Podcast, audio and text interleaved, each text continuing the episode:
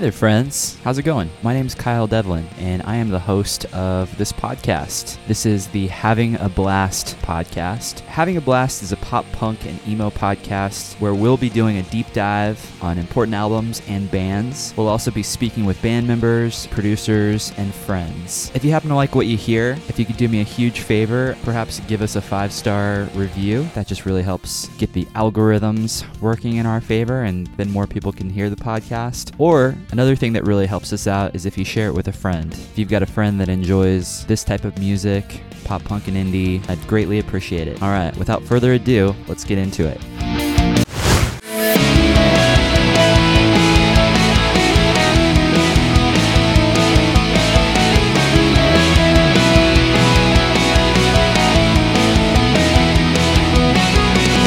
Friends. Welcome to the show. Today, I'm extremely excited to be speaking with someone that I've wanted to talk to for a while now, Mr. Jed Dion, the host of Talking Records podcast. I can't say that without hearing the wonderful Chris DeMakes intro podcast theme. It's super cool that he got him to do his theme song for his podcast. Jed is a fantastic human. I really appreciate him taking the time to chat with me. Had a lot of fun speaking with him. Jed is a big reason why I started having a blast. I was turned on to his show by my good friend Jonathan Langston when he interviewed Jake from the band Strung Out, and I've been listening to his show ever since. We talk about a lot of stuff. We talk about getting into punk rock, playing in punk rock bands, falling in love with music, and identifying with punk music. Jed is also in a couple bands himself. He was in a band for almost 21 years called No Intention, and they've got an album on Spotify. He's also in the Prozacs, and they're also great and a lot of fun, and also on Spotify as well. And Jed, among many other things, is also a fifth grade teacher, so we discussed what that's like as well. I had so much fun talking to Jed. I feel like we could discuss music for hours and hours. He has always seemed like an insanely likable and humble dude from listening to his podcast, and I can confirm that he is indeed exactly that and more. Check out his podcast wherever you listen, and check out his Instagram at Talking Records as well for updates. So, without further ado, please enjoy this fun convo with Mr. Jed Dion, host of Talking Records.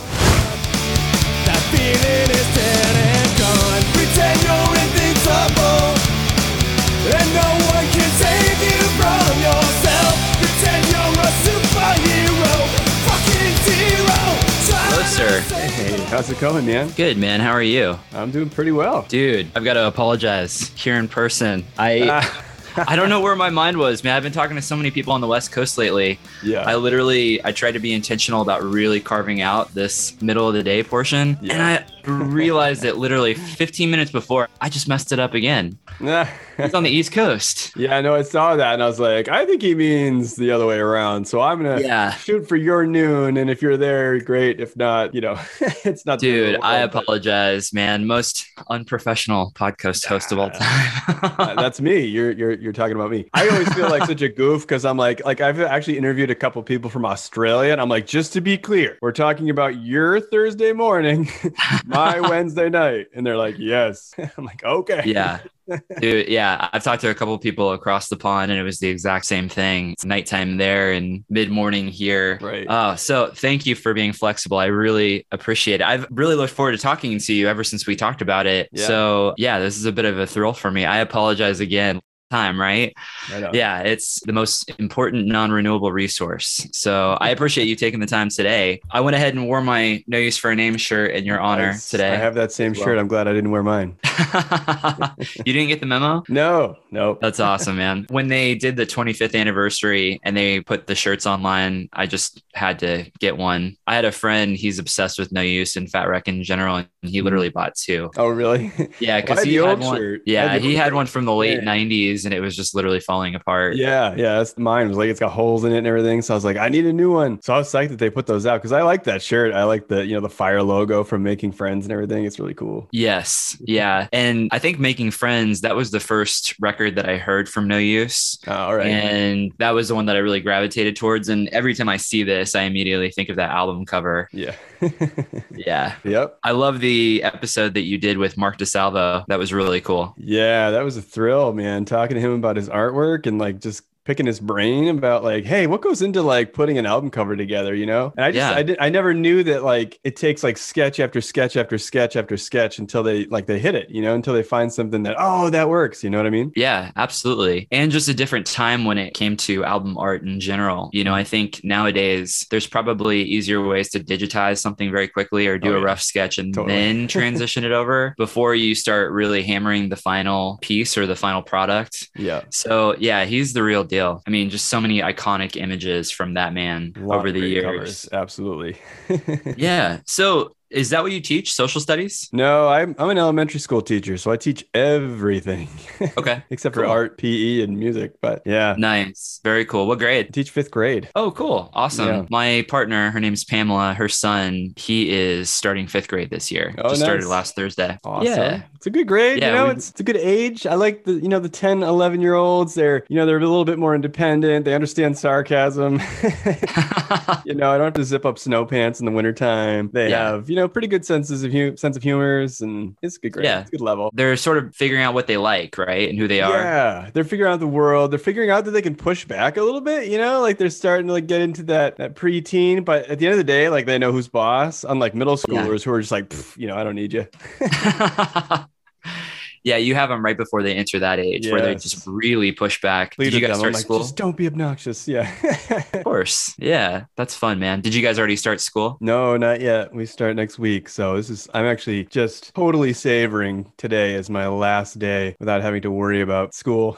Okay. Well, cool. Well, again, thanks for spending a little time with me on your Sunday. Absolutely. Absolutely. a good friend of mine whom I've had for years. I'm just going to mention him because I think he'll get a thrill out of it. He actually introduced me to your podcast maybe a year and a half ago. And it was right after you spoke with Jake from Strung Out. And I Oh, think you cool. spoke to two people from Strung Out, right? Yeah, I talked to Jake and then a while later we talked to Jordan, the drummer. That's right. Yeah. Former drummer. Yeah, absolutely. Yeah, that was so cool because I think that was the first time I had heard of, besides Fat Mike and Joey Cape, of somebody from Fat Records going in depth on a podcast. Oh, nice. Yeah. And I just dove in to Talking Records from there. I've, I've been a fan ever since. Every time you put out a, an episode, I always want to listen to it immediately. Thanks, but man. I love your attention to detail. Was that Oh, one yeah. of the reasons you wanted to start the podcast? Well, yeah, I mean, that's the teacher in me a little bit. But, you know, the reason, one of the chief reasons why I started talking records is because I'm a huge music fan. I watch a lot of documentaries. I read a lot of books. I've read tons of Beatle books. I've read books about Led Zeppelin. I've watched documentaries about Sting and the police and Bob Marley. And it's just like, you know, I love music. I love the stories. I love how Mhm. things come together. But I was disappointed because a lot of the music that I like from my generation, there's just nothing out there. And I mean, I love it as much as other people love these artists that have been well covered Yeah. in books and stuff like that. But there's just not a whole lot out there. You know, you go and you look up Full Circle by Pennywise, and there's just nothing there. I mean, Wikipedia page has like the track listing, you know, who produced it, where it was recorded, and that's it. And I'm like, Right. I would just love to know more about how this record came to be. It's an important record to me. It's one Yeah. that I've listened to a million times. I don't know anything about it, you know? Right. Yeah. So- And what's been cool is you've been able to go to the source, right? You can get somebody like Jim on the show and discuss what the writing was like around that time. yeah, I try to. Yeah. Yeah, absolutely. It's such a Not always great. easy though. I mean, some people are, are more willing to chat than others. And I feel like sometimes folks, I mean, they're all pleased and very excited that you're interested in their music. But I feel like a lot of times some people want to promote what they're doing now. And it's Sure. like, oh, you want me to talk about something I, I did in 97? Okay, well, I have a new record coming out. Do you want to talk about that? And I'm like, well, of course, someday I would love to. And I can build more of a listening relationship with it. But Yeah. right now I want to talk about something old. And I mean, people like to, some people like to talk about it. Yeah, for sure. Yeah. Yeah. You always have the artists who are entrenched in what they're doing now, and they may not necessarily want to reflect back. And there may be something about some of these albums almost have legend or lore status at this point. Yeah. But for these people that are still actively doing new music, Right. I don't know. There may be a perception thing where sometimes they feel like it's almost a slap in the face to them that you don't want to just talk about what they're currently doing. Right. Did you ever see the Jawbreaker documentary? I did. Yeah. Okay, cool. I really loved that documentary. That was a great doc. I mean, although I was watching it, I just felt so bad for the bassist. I forget his name. When Blake would like not play the songs, you could tell like the other guys in the band were like, "Come on, let's just play one." He's like, "No, I can't do it. I can't play those songs. Like, I just can't ruin the, you know, the the magic or, or whatever it was, whatever his deal Yeah. was with not being able to play those songs."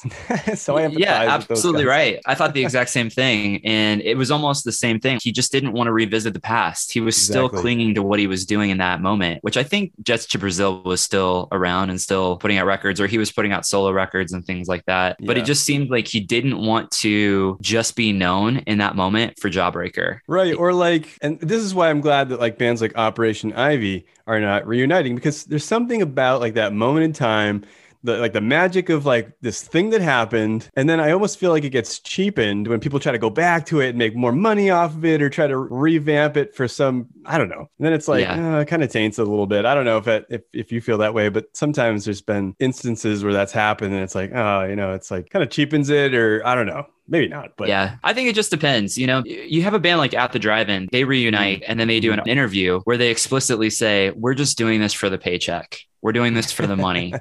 and they were really unabashed about it. yeah. And it seemed to kind of blow up in their face because Jim immediately quit again Mhm. and they got to fill in. Okay, well, I may as well just go see the Mars Volta because it's Yeah. clearly not at the drive in anymore, right? It's something Right. else entirely. Shell of And so, was. yeah, and maybe that cheapens it a little bit, but there's something within me that is excited to see the members of Jawbreaker excited to play again. Yeah, yeah, yeah. And if they're excited to play again, I guess I'm more excited to see them in that moment. It seems less of all about the financial aspect of it because I'm sure Right. they made a ton of money playing that Riot Fest show. Mhm. And then they had plans for subsequent tours that got dampened by COVID and things like that. And they still may Yeah. do it. I mean, they've been really active on social media and stuff. But I think, yeah, if it seems like it's labored and they just don't really care and they're kind of just doing it because they need the money or something, right. then that definitely I think cheapens the experience a little bit. But Operation Ivy, I feel like at any moment Riot Fest is going to get them to do it, to reunite. I'm kind of If you follow, no, I'm sure there's a lot of people that are conflicted about that for sure. I mean, such a mm-hmm. legendary band. Yeah, I just saw Rancid. I guess it was a week and a half ago now, but it was so fun. awesome. I kind of want to know a little bit about you and your history. What was your first memory gravitating towards punk rock? Because I know you like a lot of different styles of music. I've heard you Yeah. mention alternative, I've heard you mention rock and roll, but was it a song or a particular album in the 90s that really got you to latch on to that punk rock ethos or that sound?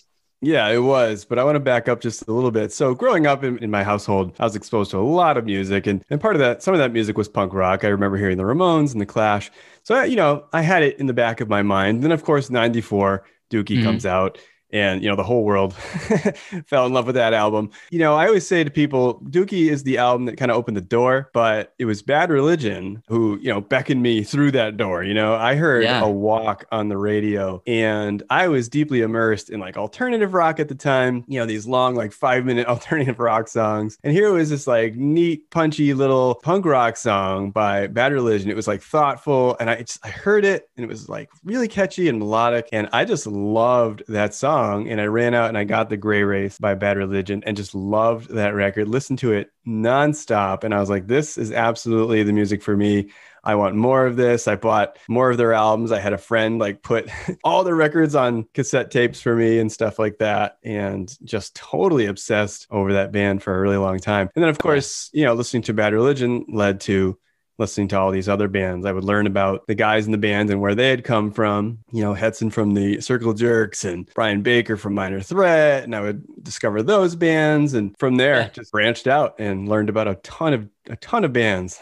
Yeah. Did you say you heard a walk from the Gray Race on the radio? yeah. That's Caught it on radio, awesome. Which is You amazing. some people would probably call me a poser or just say it's blasphemy, but the Gray Race is actually my favorite Bad Religion record. Oh hell yeah, yeah, yeah, yeah! I just had this conversation with uh, Josh from the family. Oh, from uh, Dogwood, cast. yeah, yeah, from Dogwood. And we were talking about the Gray Race, and we are like, "This is a great, great album that I feel like kind of gets overlooked by people. I don't know why." And a lot of people I've talked to share in the sentiment that it's a great record. I think for a lot of Bad Religion fans, it was kind of sour because you know Mr. Brett had left the band, and they had and they had already they'd been on Atlantic for a while. Their previous record was on Atlantic, but it was just one of those things where a lot of people I think let their ideas kind of taint their view of the mm-hmm. record. And I always tell people, go back, give it a listen. Like, don't worry what record label it's on or who plays on it. Listen to the songs, listen to the lyrics, listen to the melodies. Yeah. It's great album. yeah, the melodies are some of their strongest, I think, for sure. And I think that's a testament to Ric Ocasek's production. Oh, totally. Yeah. I'm pretty sure he did that record, right? He Yeah. did. Yeah. Yeah. Yeah, that record still sounds great too. It's a punk rock record. I mean, it's fast. Absolutely. It's got a lot of that double time bad religion beat in it. You know, I love that record. Yeah, that's one and maybe it was just the time and place in which I heard it because I do remember hearing Stranger Than Fiction. Mm-hmm. I do remember hearing that around 94, 95. And I don't know if you remember, there was this show on, I want to say it was HBO, which is kind of random, but they were highlighting these mid level bands that were playing concerts and they would go in and they would film them. And it would hmm. be this really well shot concert. And I remember they did that for Bad Religion. And it was right in between, I want to say, it might have been right after The Gray Race was released, but I remember they were playing a lot of stuff from Stranger Than Fiction. Mm-hmm. And I remember watching that concert and totally being immersed with that band live and they just yeah. sounded so good. They're so good. yeah. Yeah. The Gray Race, maybe it was just the fact that you had so many people that were maybe a little bit older that just really latched on to Against the Grain and Suffer oh, and oh sure. Definitely. even Stranger Than Fiction to a certain extent. You know they had been a band for so long at that point. Mm-hmm. did you ever go back and listen to Dag Nasty? Yeah. Oh yeah. Dag Nasty was great. This guy Colin Sears used to play in Dag Nasty and he was actually local here. He played in a band called the Marshes which not many people know about but they were an area Amherst Northampton. I'm from Massachusetts and they would play all the time time, and a buddy of mine and, and, and I got into the marshes really early on. So, you know, Bad Religion and, you know, the bands on Fat and Epitaph got into those compilations, but also this local band, the Marshes, that had Colin Sears from Dag Nasty. Cool. As a drummer, just we love them. And that's how you, yeah, you'd find out about, you know, who are these guys? Where do they come from? What bands have they played in? Mm-hmm. Just follow those trails. And I love to do that. So, yeah, dude, even now, yeah, for sure. Mm-hmm. Do you think compilations? That's something I always talk about with my friends. I think that was one of the ways we were really discovering a ton of bands. Oh, was absolutely. these cheap compilations that we'd buy at shows, or we would literally buy them at the record stores because they were in that various artists section. You're always yeah. looking for the new one. Fat really did that well. That was how they broke bands, but that was also how they premiered tracks from albums that weren't even out yet. Exactly. All of the yeah. no use for a name. I remember coming too close, hearing that for the first time on a compilation, and it was the demo version. Yeah. And sometimes I like going back to the actual demo version. I love the version that they put on More Betterness, but yeah, Comps that was always amazing. fun discovering all those bands. Yeah, and they're amazing because you know, like you said, they're cheap. Sometimes you'd get one at a show, someone would hand you one. But it was awesome because you would get exposure to a lot of bands that were similar to the bands that you liked. So you might see a track on there by No Use for a Name, but there might also be another track on there by a band you haven't heard of, but they're similar to No Use for a Name.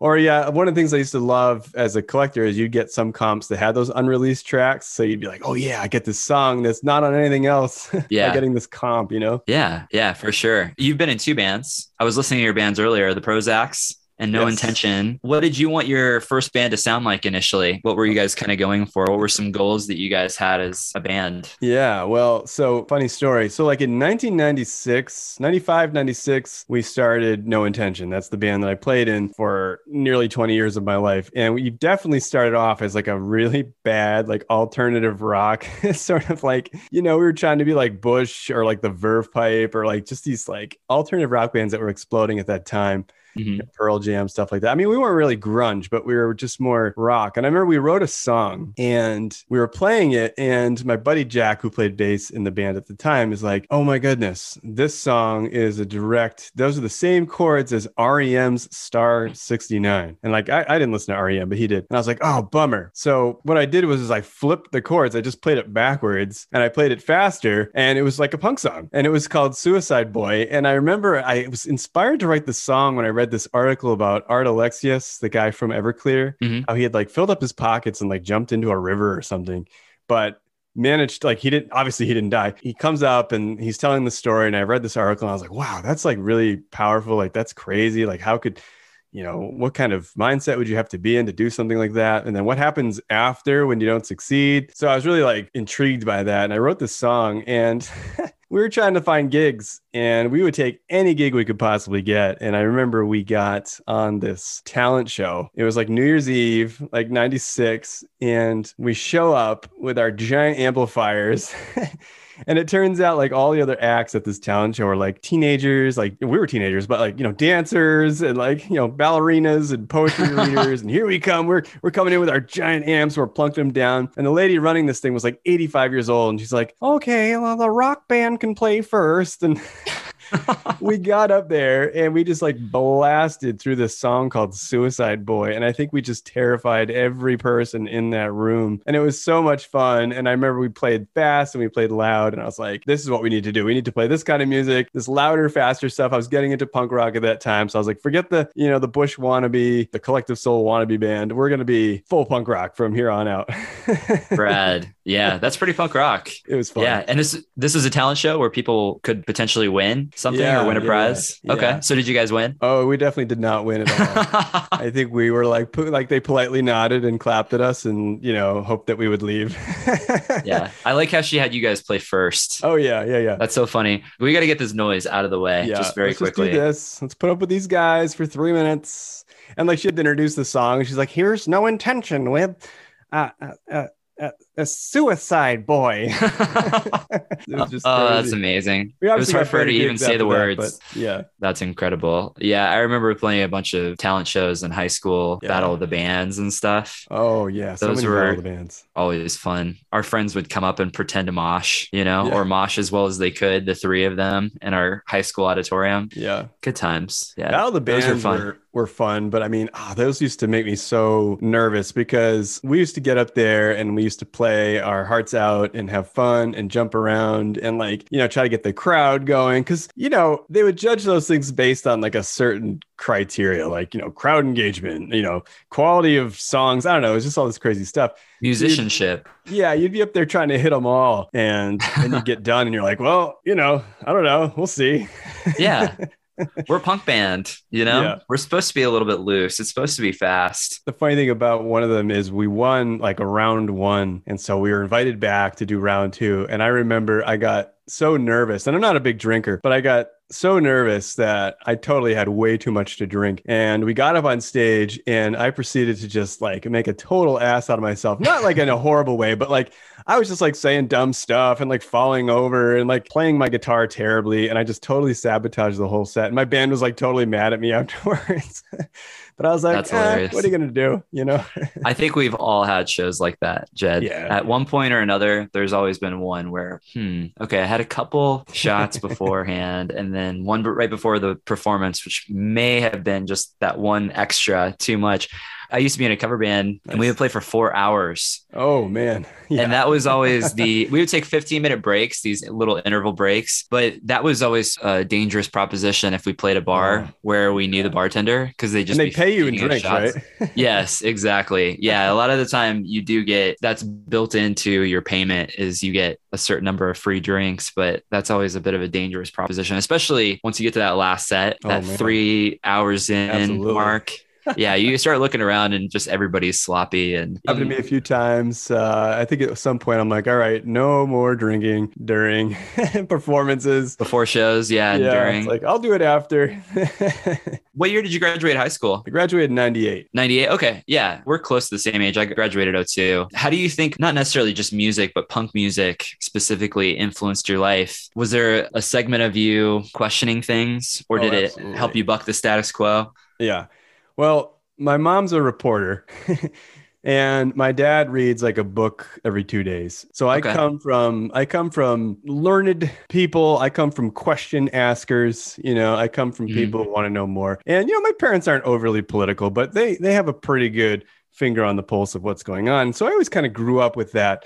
You know, wondering what was happening in the world, questioning things, not being satisfied with the status quo, wondering why systems were in place that directed us in certain directions and challenging those things. And absolutely, I got into punk rock. Like I said earlier, I heard Bad Religion and I was like, wow, these guys are saying a lot of the things that my young mind is trying to put together. And I never mm-hmm. thought of it as like preachy. You know, I'd listen to Pennywise as well and Anti Flag. And I would never feel like they were like preaching at me, but I would hear, you know, think for yourself, understand more about your world check into these mm-hmm. things you know look into this. Hey did you know about that? Like here's a you know here's a problem going on you might not have known about you know and i would Yeah. do that and i would just dive into these things and i just totally got interested in all of that. And you know punk is a youth movement. I was young. I was totally not rebellious because i didn't i didn't do anything you know. But i was rebellious in a way in that i was just constantly outside of like what was the flow of normalcy or whatever. Yeah. I would just try to be myself and try to follow, you know, the direction that I would set for myself, my values, all that stuff.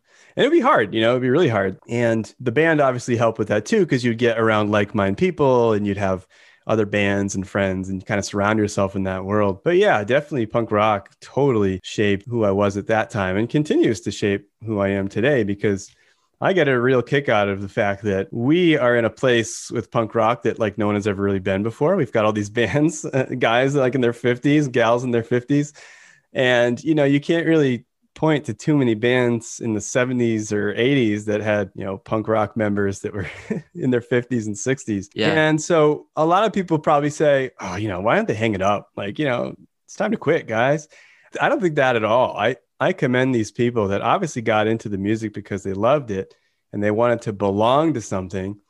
And now they're older, I mean, that's got to still be true. I mean, you still Mhm. want to belong, you still want to be a part of something. And maybe at that age more than ever because you're getting old, you know, and you're maybe not hanging out with your buddies all the time. But music is that thing that kind of does bring you together, you know, if you're Mhm. making it or listening to it or talking about it. So, yeah, definitely. Absolutely, man. I love all of that. And I think I could echo the same sentiment for punk rock. I think, like you said, it's a bit of a youth movement, but it's also a communal movement. You know, I remember when I first started going to local shows in Kansas City and Lawrence, you'd walk in and you'd feel this air of no judgment, like you belong. And I wanted to be friends with everybody. And you'd see somebody walking around with a Lagwagon shirt or an Atari Mhm. shirt or something. It was the late 90s. And you'd think, oh, we're already friends. We just don't know each other's names. You know what I mean? Like we already love the same bands. You know, there's that cross connection that you just see immediately. Mhm. And I completely agree with you on the men and women that are a little bit older in some of these legacy bands, or even in some of these newer bands that are eventually hopefully going to become those legacy bands for Mhm. other people. I saw Descendents a couple nights ago. Nice. And it was so life giving. It was the first show that I went to where it's a very safe show. Lots of people wearing masks, even Mhm. though, you know, you don't necessarily need to wear masks. It wasn't mandatory or anything, but you just have people that are looking out for one another. Yeah. I met Milo the last time they came to Lawrence, which was about two and a half years ago. And I met him in a record shop and he was Oh, literally nice. going through the seven inches. That's great. So these guys still care about music. They still Yeah. are infatuated with music. I don't think they're just doing it just to do it as a paycheck. They still look like they're having a blast. They're having fun. And it still has that communal element. Hey, we're in this together. We're bonded through this love of punk rock and this fast music and these Right. lyrics. And it was just so fun and life giving. It was a great thing to experience. I'm glad you got to go to a show. It's great. Yeah, yeah, yeah, yeah. How about you? Have you been to any shows recently? like maybe a month ago i saw the bouncing souls and that was yeah life-giving i mean i i didn't realize how badly i needed live music until i was standing there you know surrounded by people. And i was just like whoa you know like the year that i just finished living was the longest year of not going to see bands since i can remember. And that was that was hard it was really hard Yeah, I mean, it becomes a way of life, you know? Every year I'm going to 30 to 50 shows. That's just what it's been. Yeah, Yeah. you're exactly right. That was a weird thing because I would do my best to support the bands. Mhm. If they do a live stream or something, it's not the same, but I want to just Yeah. support the band if I oh can. totally yeah A unique experience, but you don't really realize how much you miss it until you get into that atmosphere and you can literally feel the music. You feel the Mhm. ground pulsating and you think, oh, this is what I fell in love with in the first Yeah. place. You know, this is the energy of it. There's just something about it. it was almost a bit overwhelming it was like wow you know Yeah. I need this. I needed this. Yeah. So, there's yeah. catharsis in it. There's a bit of a release there almost. Mhm. That's rather you saw the bouncing souls. Who they play with? Love the Bouncing Souls. They played with H2O and Sick of Oh, It All. dude. And there was a surprise appearance by Bane. Um, Oh, was, really? like, totally unexpected. Yeah, they came back. It was a. The whole show was in honor of this fellow Stu who had played with Bane and he had passed. And so Mhm. these bands kind of came together to raise some money and, and just kind of honor his his his life. And As tribute. so it was cool. Yeah, it was a really cool show. Great bands, a lot of fun. Like I said, just being back in that room and, and hearing live music again, I was like, oh, Yeah. Yeah. It's cool that H2O and sick of it all. Sick of It All. Mhm. What a killer live band. Yeah, yeah, so it was fun, loud. man. It was great. That's a and I'd never show. seen H2O before, so I was thrilled. I was like, here's a band Oh, that I've been cool. listening to since 96, 97, and I'm just seeing them live for the first time in 2021. Like, what happened there? That's incredible. Yeah. and to see a new band, right? When I saw descendents I saw the Messengers and I hadn't seen them yet. It Oh, was the first time I'd seen them. Oh, yeah. great. So that was a cool thing, just experiencing a new band live. So I bet that was really cool seeing H2O after all these years, right? Yeah. Yeah. The last time I saw H2O was a really cool show. It was when they opened for the co headlining tour with Alkaline Trio and New Found Glory. Oh, nice. Yeah, I went to Columbia, Missouri, which is two hours away from Kansas City. And what was funny is we walk in and we go to the bar. And I'm not much of a drinker these days either, but at this time I was. And I went to the bar and I ordered a drink. And then I turned to my right and it's Dan, the singer of Story of the Year. Oh, wow. Yeah. And he was just hanging out because he's from St. Louis, which is also two hours from Columbia. Oh, We just sat there and talked for a little while, but he was there to to catch the bands. And Dude, Toby, so cool. Like these these guys are all like very approachable guys and gals. You can just you can go talk to these folks, you know, and that's what I always loved. Like you bumped into Milo in a record store, you know, you could just talk and just hang out. And I've done that so many times, and it really makes you appreciate the band, the music, the people even Yeah. more because they're just as psyched to be there as you are. Yeah, And I like that. Absolutely. Yeah, I love it when bands are still fans. You know, they still care. They're enthusiastic about music and things like that. You ever go to a show where the band looks bored? You know, it's like, oh, it just totally kills the Yeah. whole vibe. And I don't know, you don't really get that with punk rock or ska or hardcore music. Those people, it's like pure energy and excitement for what it is the atmosphere, you know, the surroundings, the people, you, you know. Yeah. It's great. Have you ever heard Fat Mike say, I like this quote, and I think I like it more as I get older because I think I understand where he's coming from more. It used to just be almost cliche, but he said in interviews before where it's not about how much money you make, it's about how much fun you have. Yeah. And the person who has the most fun is the happiest. Absolutely. that was kind of no intention in the Prozacs too. Kind of our credo. Like this should be fun. Like you should be up there having the time of your life. And I know when I play, like I probably look like a giant goofball because I'm jumping around. I'm like smiling ear to ear. You know, I'm having fun because if I'm not having fun, I like why would I do it? You know. Yeah, absolutely. Do you sing? I sang in no intention and I do some some backing vocals in, in the Prozacs. But the cool thing about being in the Prozacs is I can just focus on guitar. And that's why I really feel like in this stage of the game, like I did the whole singing and playing guitar thing forever. Yeah. And I don't know about you. I don't know what you did in your band. You'll have to tell me in a minute. But singing and playing guitar and like booking the shows and doing everything was like too much. so Yeah. I'd get on stage and I would just be like, ah, I've got like nine different things happening. I'm thinking about the promoter and how I got to find him after the show. And I'm thinking about the merch table and who's watching it. And I'm thinking about, you know, did we, did we check in with the other bands? Like, do they think we're jerks? Like, do we extend the hand of friendship to the, the touring bands? Like, and I'm thinking about all this stuff. Like, did all the tickets I saw, is everybody here that said they were going to be here? And I get on stage and like my brain is just like fried, you know?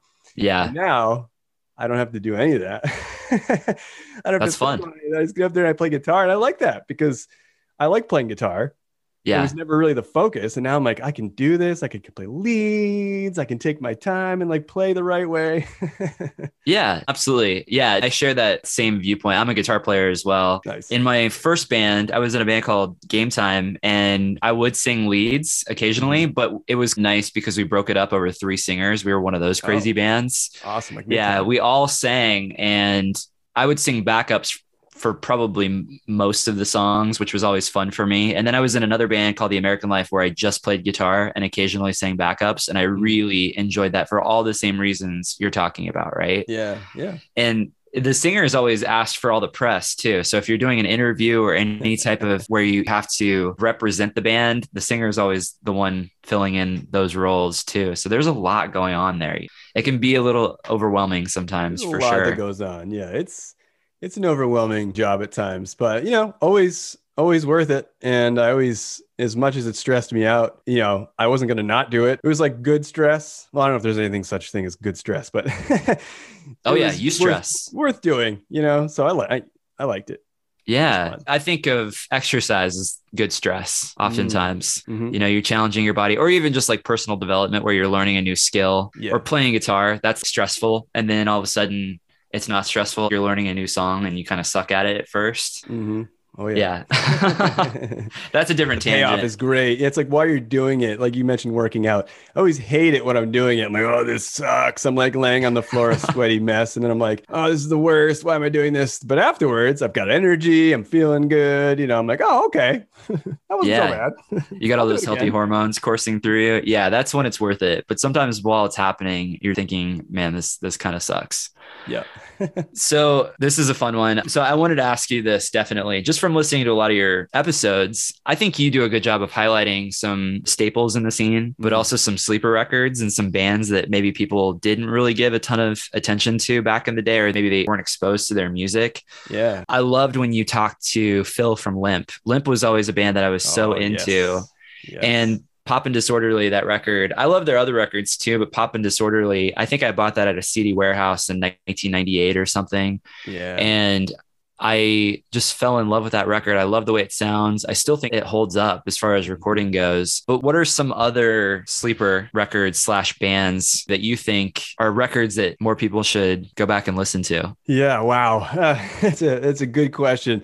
There are I know I started so- writing a list. This could go on for days. so many because you know obviously i have a huge passion for music i love it i, I love so many bands and i'm always trying to find new bands i'm always looking for you know because it's exciting it's exciting to discover new bands and listen to something for the first few times and really get into it and discover this band so you know i'll always say like useless id i'll always talk about them you mentioned limp i love limp they're so great. I would just wish more people had gotten into them.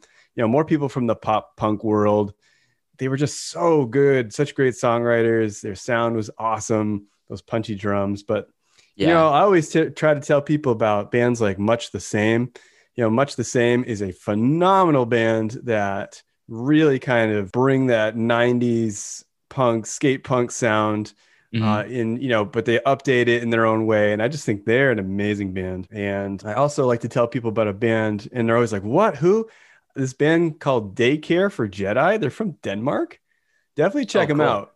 Daycare for Jedi. They're amazing. I think their songs, same thing, just fast, melodic, brings me back to that time. But again, it's like modernized a little bit. Um, Are they a in newer band? you know what? I think I don't know if they're still together. They're they kind of came out in the mid 2000s, Okay. but I don't know. They there hasn't been any movement on any of their social media pages. So Okay. who knows? Maybe they'll pop out of somewhere. You know. Cool. Um, I always tell people about the Decline from Australia. They're amazing. Pat is an amazing dude. Great band. Again, they captured that sound, but from the 90s and kind of move it forward. Mhm. I really love bands like Mobina Galore from Canada. Two gals who just really bring it with emotion. Their songs, they'll just make you stop. Like you'll whatever you're doing, when you put on their latest album, I think it's called Don't Worry, you're just gonna listen to it because you can't you can't help it. Like I remember the first time I heard that record, I was shoveling the driveway. and I was just standing there with the shovel in my hand, like listening to this music. She was pouring her heart out. And I'm like, oh my God.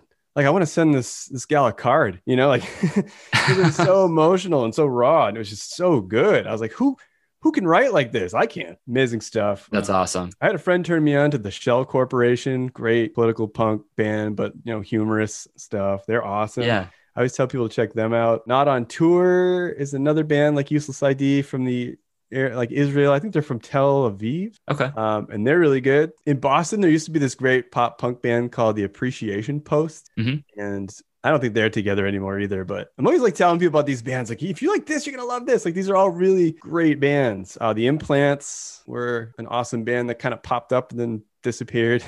Yeah. yeah, I don't know. I can keep going. You got to stop me, but I'm gonna check out all these bands. Yeah, a lot of these I've heard of. The Decline I love. I just had Frank from Much the Same on the show, yeah, and he was a total sweetheart. My first band, we played a couple shows with them back in the day. That's awesome. I think it was right before they signed to Nitro, but I remember loving their band back then. They're and so good.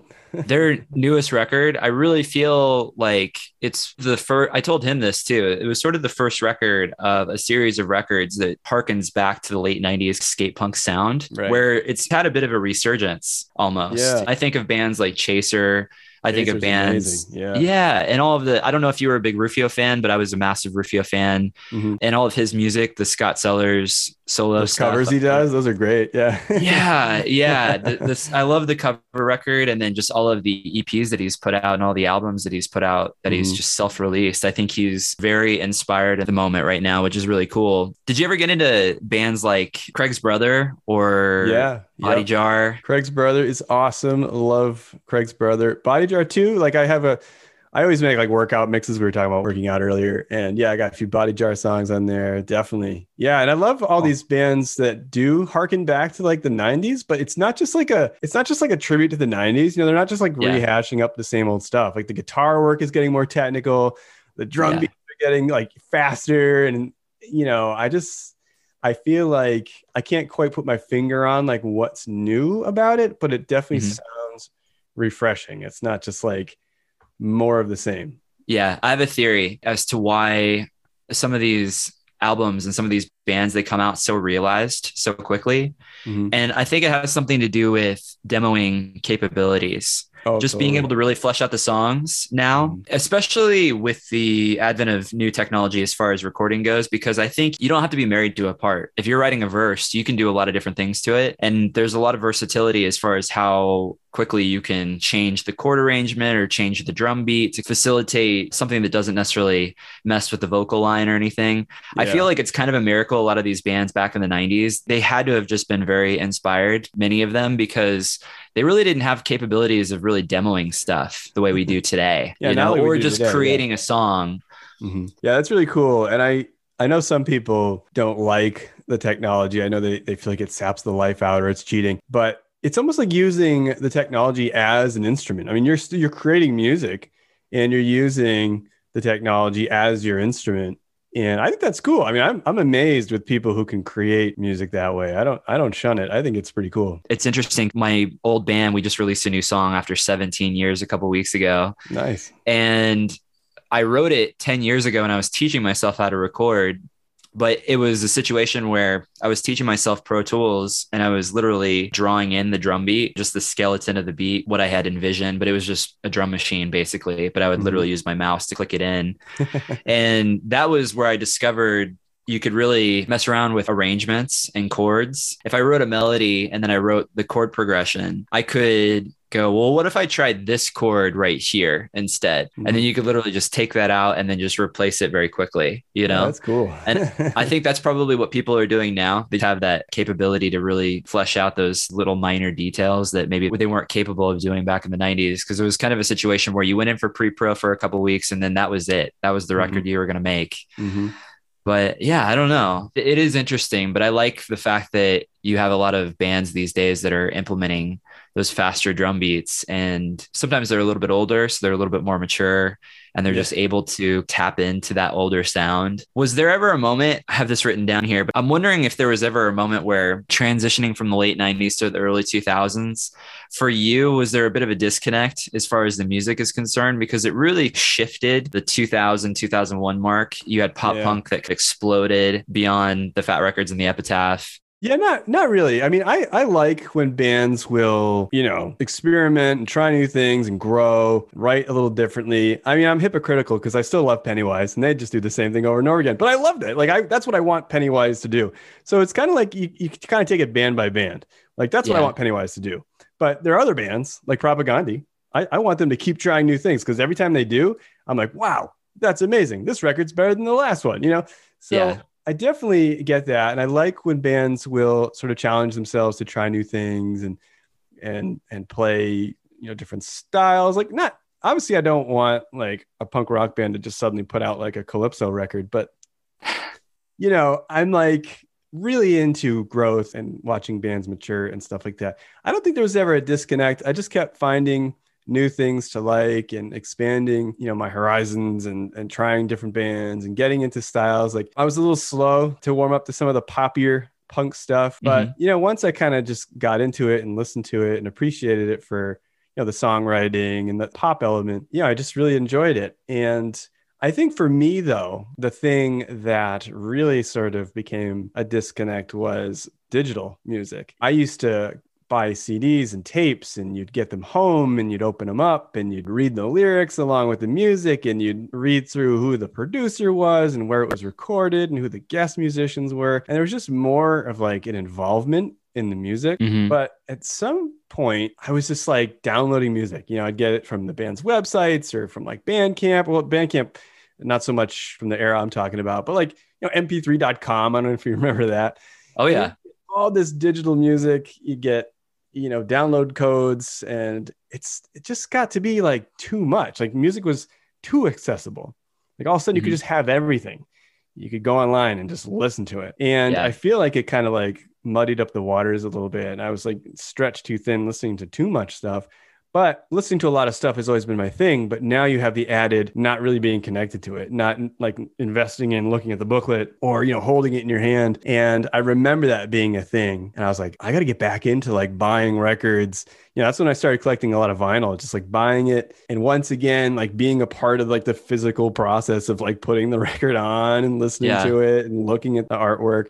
So for me, that was the time when I got kind of disconnected and was able to kind of rein myself back in a little bit. Yeah, the tangible nature of holding something in your hand, which makes sense why you like vinyl, collecting vinyl, Yeah. because there's still that product that you can hold in your hands. It's something, it's physical, it's something beyond just the music itself. Because, yeah, Yeah. I find myself with streaming, I don't find myself falling as deeply into the records mm-hmm. these days. Yeah.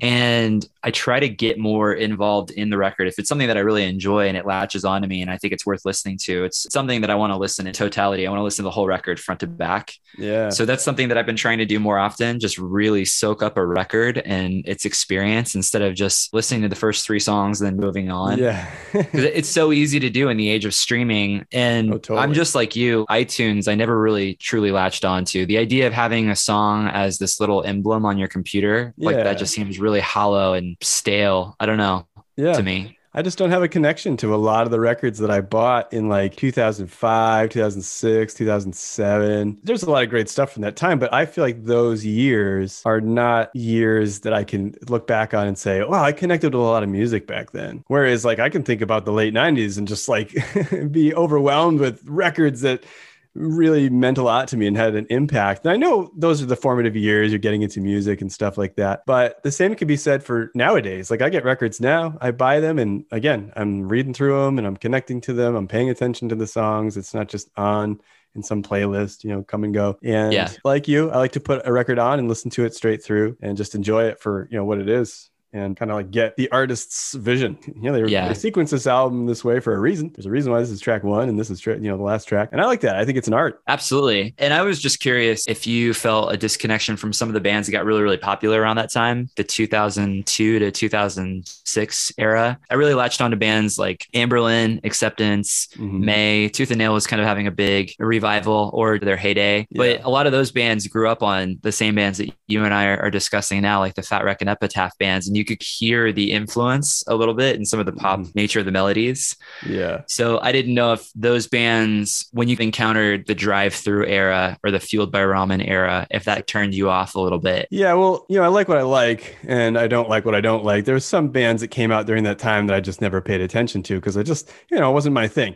And Yeah. I'm, I'm quick to to make sure that I don't put down bands. You'll never hear me on Talking Records. I mean, there's I've made a few comments, but I really try not to like insult bands or put down music that people like because you know I might not like it, but a lot of people do, and you know who am I? Sure. right? And it's Yeah. someone's hard work, and you know, who am I to like put someone's music down just because I don't like it?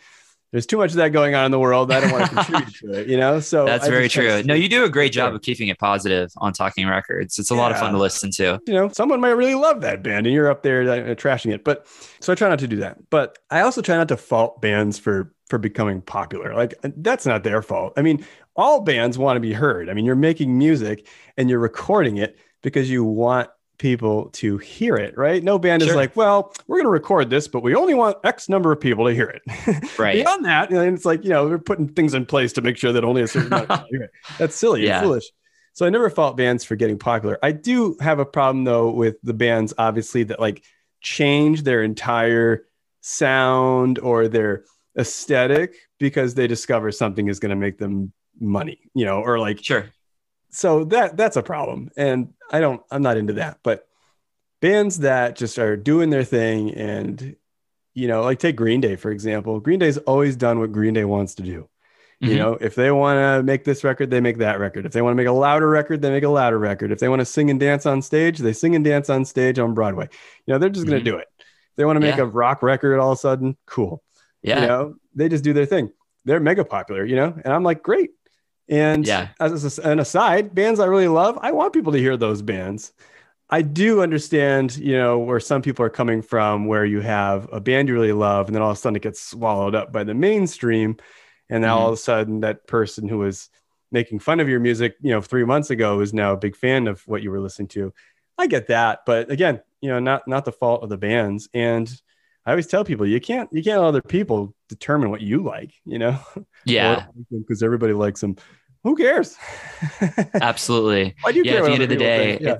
Yeah, at the end of the day, it's just art. It's subjective, right? So like Mhm. what you like and be unapologetic about it. I love the example with Green Day though, because they didn't change their, their sound. You listen to Kerplunk and then you listen to Dookie, and it's like, okay, that sounds like the next evolution of what Kerplunk was.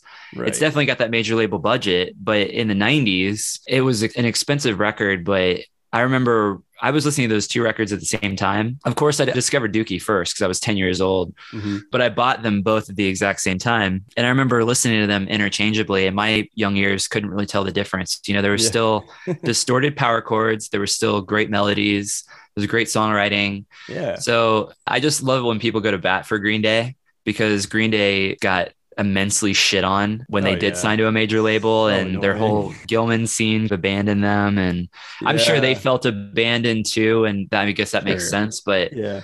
yeah, it's funny how the phrase of selling out, how much that's transitioned over the last 20 or 30 years. Oh yeah, definitely. It used to be such a terrible thing to be branded a sellout. And these days, it's not even a thing that people really even think about anymore.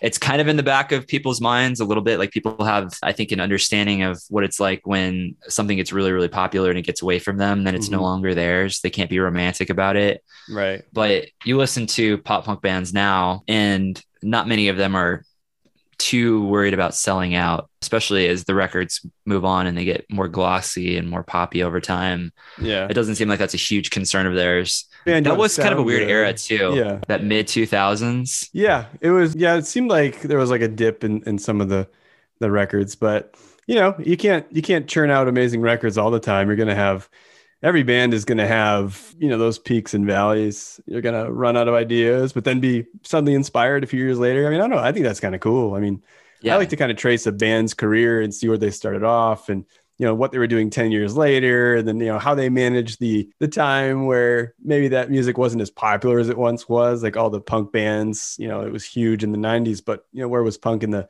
mid 2000s as you say and the bands that kind of just weathered that and kept to it like take ska for example. Ska was humongous in 97 you know it kind of Yeah. died off at the end of the 90s 2000 it was like hello anybody out there? You know? But there were a lot of bands that just kept doing it. They're like okay no one likes it again. Fine we're just going to keep making ska records and those people that do like it they're going to buy them and they're going to listen to them and that's fine. You know that's yeah. cool. Yeah and what's cool is ska is having a bit of a revival too. You have a lot Which of really awesome. great Yeah. new ska bands. Dude i always love ska. I always love those bands too that had kind of ska elements but maybe they didn't necessarily have horns. I liked bands with horns too. Yeah. I loved Less Than Jake's one of my favorite bands of all time. Mhm. I love Real Big Fish. I love Goldfinger, their first three records. I'm a huge fan of. Mhm. I like the bands that incorporated a little bit of ska too, like some of the ska songs from NoFX and Rancid, and even a band like Homegrown. They had some Homegrown, some yeah. ska elements in their first two records that I was huge fans of those first early two records. yeah Yeah, it's cool. I like how you have new bands honoring that movement a little bit. Tell me about the podcast. You started in 2019. Is that when Talking Records officially started, or was it 2018? Yeah, I've been at it for two years. So yeah. Okay.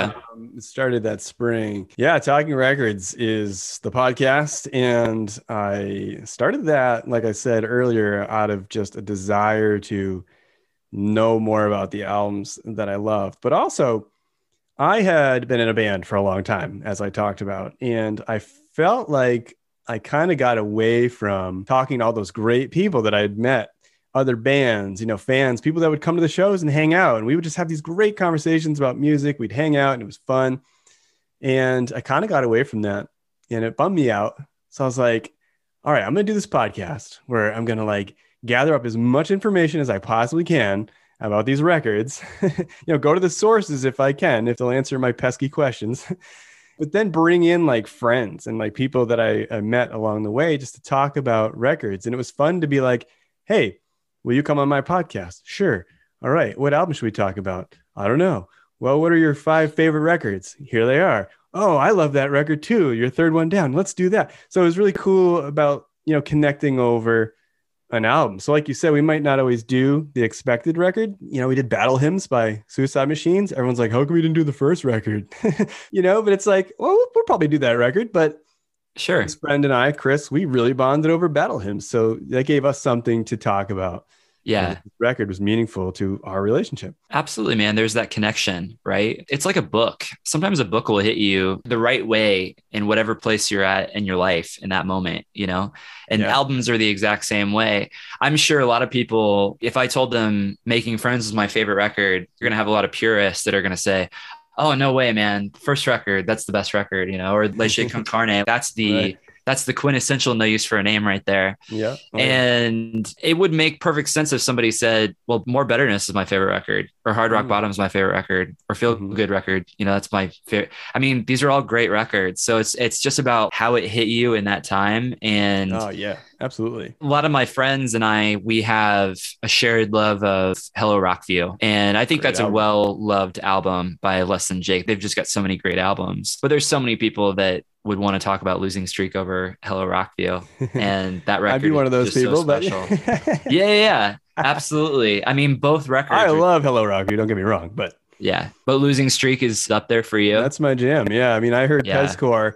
I got Pezcore, and then like a month later, Losing Streak came out. So I liked Pezcore. I listened to it a lot, but all of a sudden I had this new Than Jake record to listen to. I just listened to that to death, and to me, that one just has a really sentimental, but also it's a great album. So you get yeah. these two things. Yeah, every song, and there's like 16 songs on that record, and they're just all phenomenal. Yeah, yeah, they were just banging on all cylinders back then. Amazing music. Yeah, classic band. Like you said, like I like to hear. I like to hear how people got into things. So on the podcast, we have a section where I say, "Hey, how'd you get into this record?" because like I know how I got into all these records, but I love hearing other people's stories. Like, where did you find it? Did you hear this band on a comp? Did someone let you borrow it? Did you hear it like on the radio? Did you, you know, did you get to it later than I did? Like, how did you get to it? You know, I talked yeah. to those guys from growing up punk a lot, and we we, we tease each other because one of the guys on that show, uh, David, doesn't really care for no use for a name in the same way that Aaron and I do, and we're always kind of like, oh, they're so great. he's like, ah, but it wasn't in my on my radar at the time, and yeah, I'm getting I'm coming to it now, and I just I don't see it the way you do, and it's just it's fun to talk to people about that. Yeah, and get different perspectives. Exactly. That's funny. It's hard to believe though that somebody doesn't feel that same way about No Use yeah. for Name. well, that's I what mean, I say. Like, this band. is the greatest band in the world. What do you mean? Oh man, I that's a gentleman that I would would have loved to have had the opportunity to speak with. Not necessarily mm. on a podcast, but just in general. Just out of curiosity, what is your favorite No Use for a Name record? I'm sure you've mentioned it on the podcast before, but episode one of Talking Records is all about making friends, and that is without a doubt my favorite No Use for a Name album. I love them all. I mean, I got into No Use through Leche Con Carne when a friend let me borrow the cassette tape, and I yeah. listened to that so often in my car. It just cycled through my car. And I love that album. I love it. I love it. But when Making Friends came out, it was like the first, you know, new No Use for Name record that I was able to go out and buy. And I just, I loved it. I, I just think that record is great. It sounds great. The songs are great. I love that there's a bunch of songs on there with no choruses.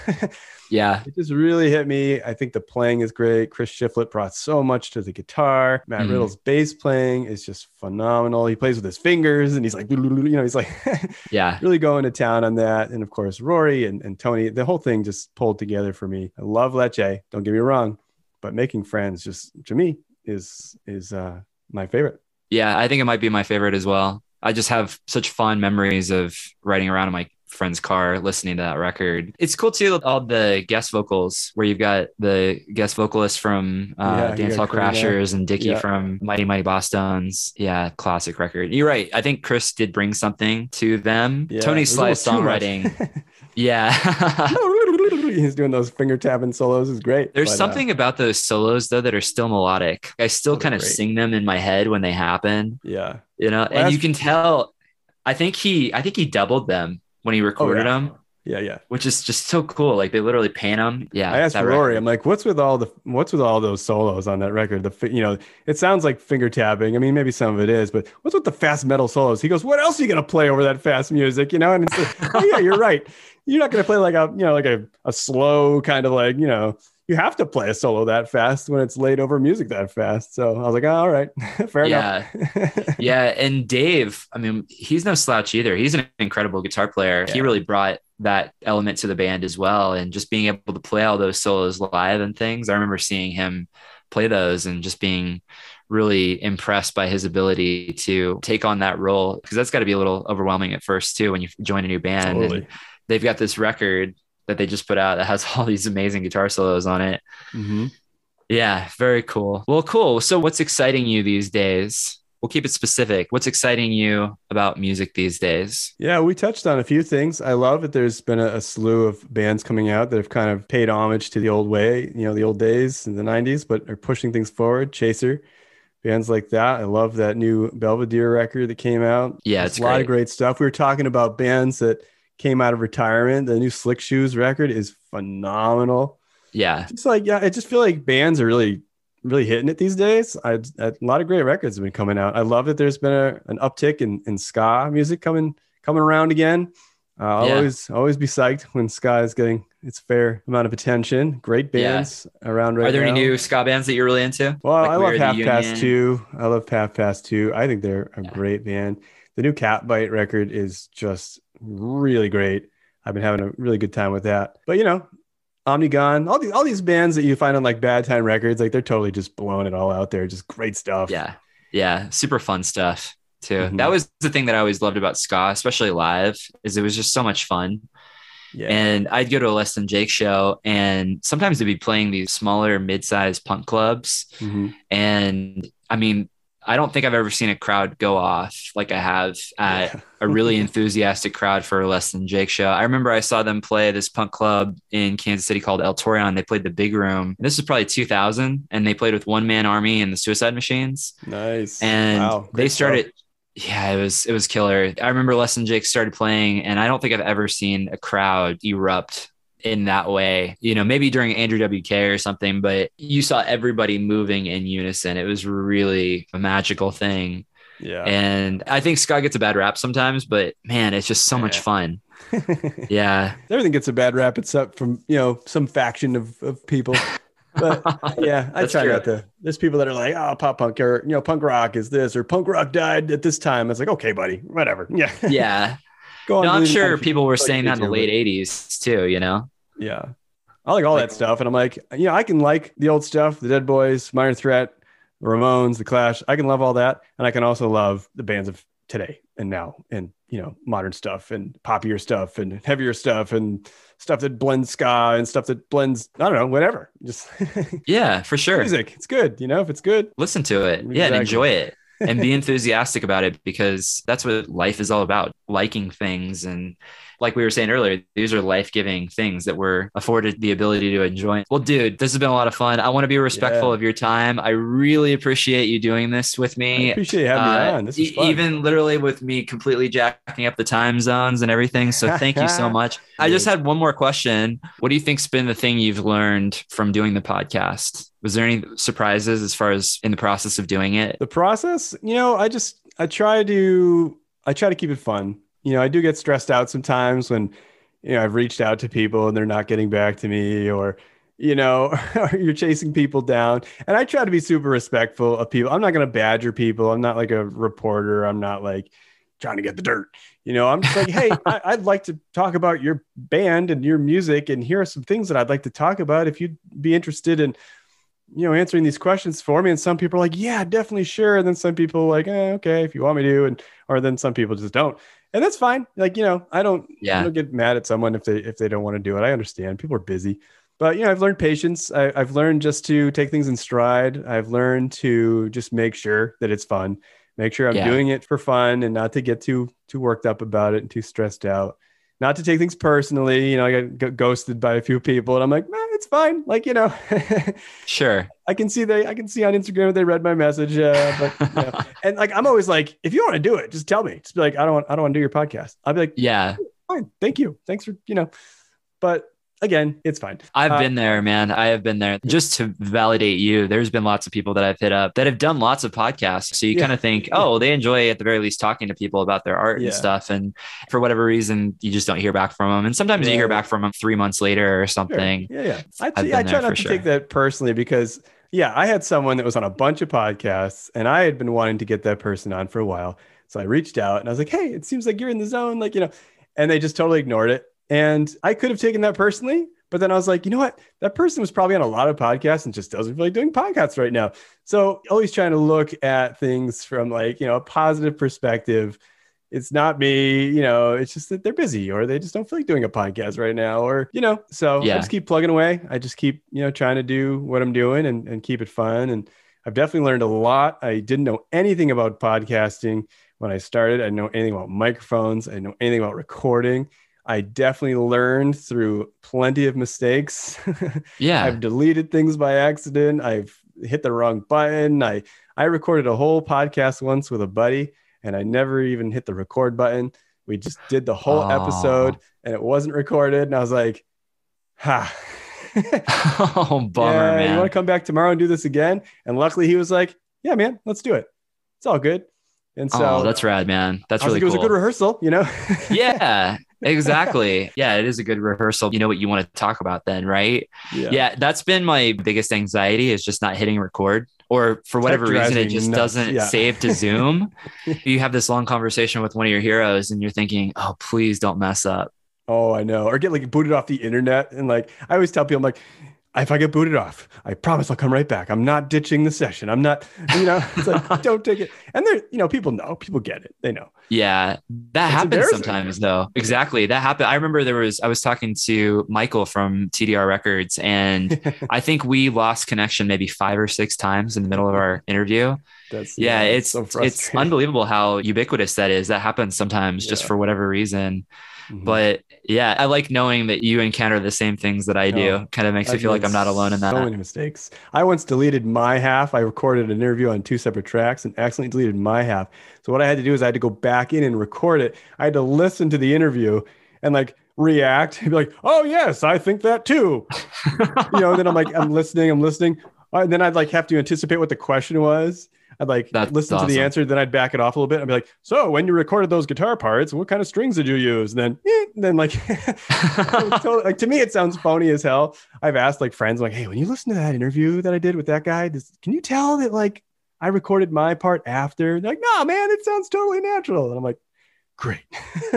That's awesome. I love that you have friends that you can relay this stuff with. That's really Oh, yeah. cool. totally. Yeah, dude, you do a fantastic job. I've had a blast listening to you, and it's just been a lot of fun. I've enjoyed your uh, show, man. You- Thanks, dude. I really appreciate it. You were a big inspiration for doing it. You know, this is Oh, one. thanks, man. I was kind of the same of the same mind. Like, there's so many friends that I haven't spoken to in forever that live in different parts of the country, and this was the perfect excuse to hit them up and just say, "Hey, man, can we just shoot the shit and just talk for a little bit Yeah. and bond over these old records that we both love?" It's been a lot of fun for And if sure. people listen, great. You know. Exactly. Yes, bonus, right? Well, cool, man. Well, thanks again. I really do appreciate it. Keep up the phenomenal work. I'll keep listening. People should definitely check out your podcast. You're up to, I think you're almost up to 90 episodes now. I'm hovering around 90. Yeah. Yeah. Yeah, getting close to that 100 mark. Getting close. I think Yeah, uh, dude. by October, November, we'll be celebrating a hundred episodes, which is totally crazy. Yeah. That's awesome, man. yeah. Congratulations. That's really cool. Thank you. Thank well, cool, dude. Well, I will definitely continue listening and I'm sure we'll stay in touch. I'm going to send you our new track because I think you might actually dig it. I'd love to hear it. old game time. It's got that double time fast beat in it. So, Excellent.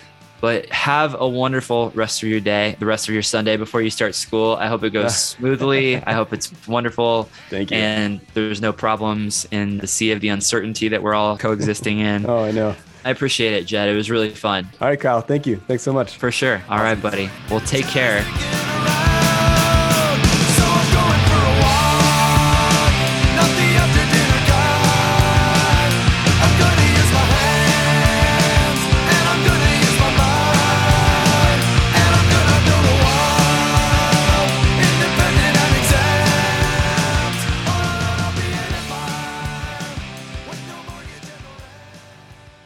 Hey, thanks so much for listening. I really do appreciate it. I hope you had a good time. I hope you enjoyed this episode. If you want to help the podcast out, if you want to do a massive solid for us here at Having a Blast, if you could just leave us a review, a five star review would be amazing wherever you listen to podcasts. Or if you just want to recommend this podcast to a friend who might enjoy it. All right. Hope you have a wonderful day. Hope you're having a blast listening to your favorite records. I'll talk to you later.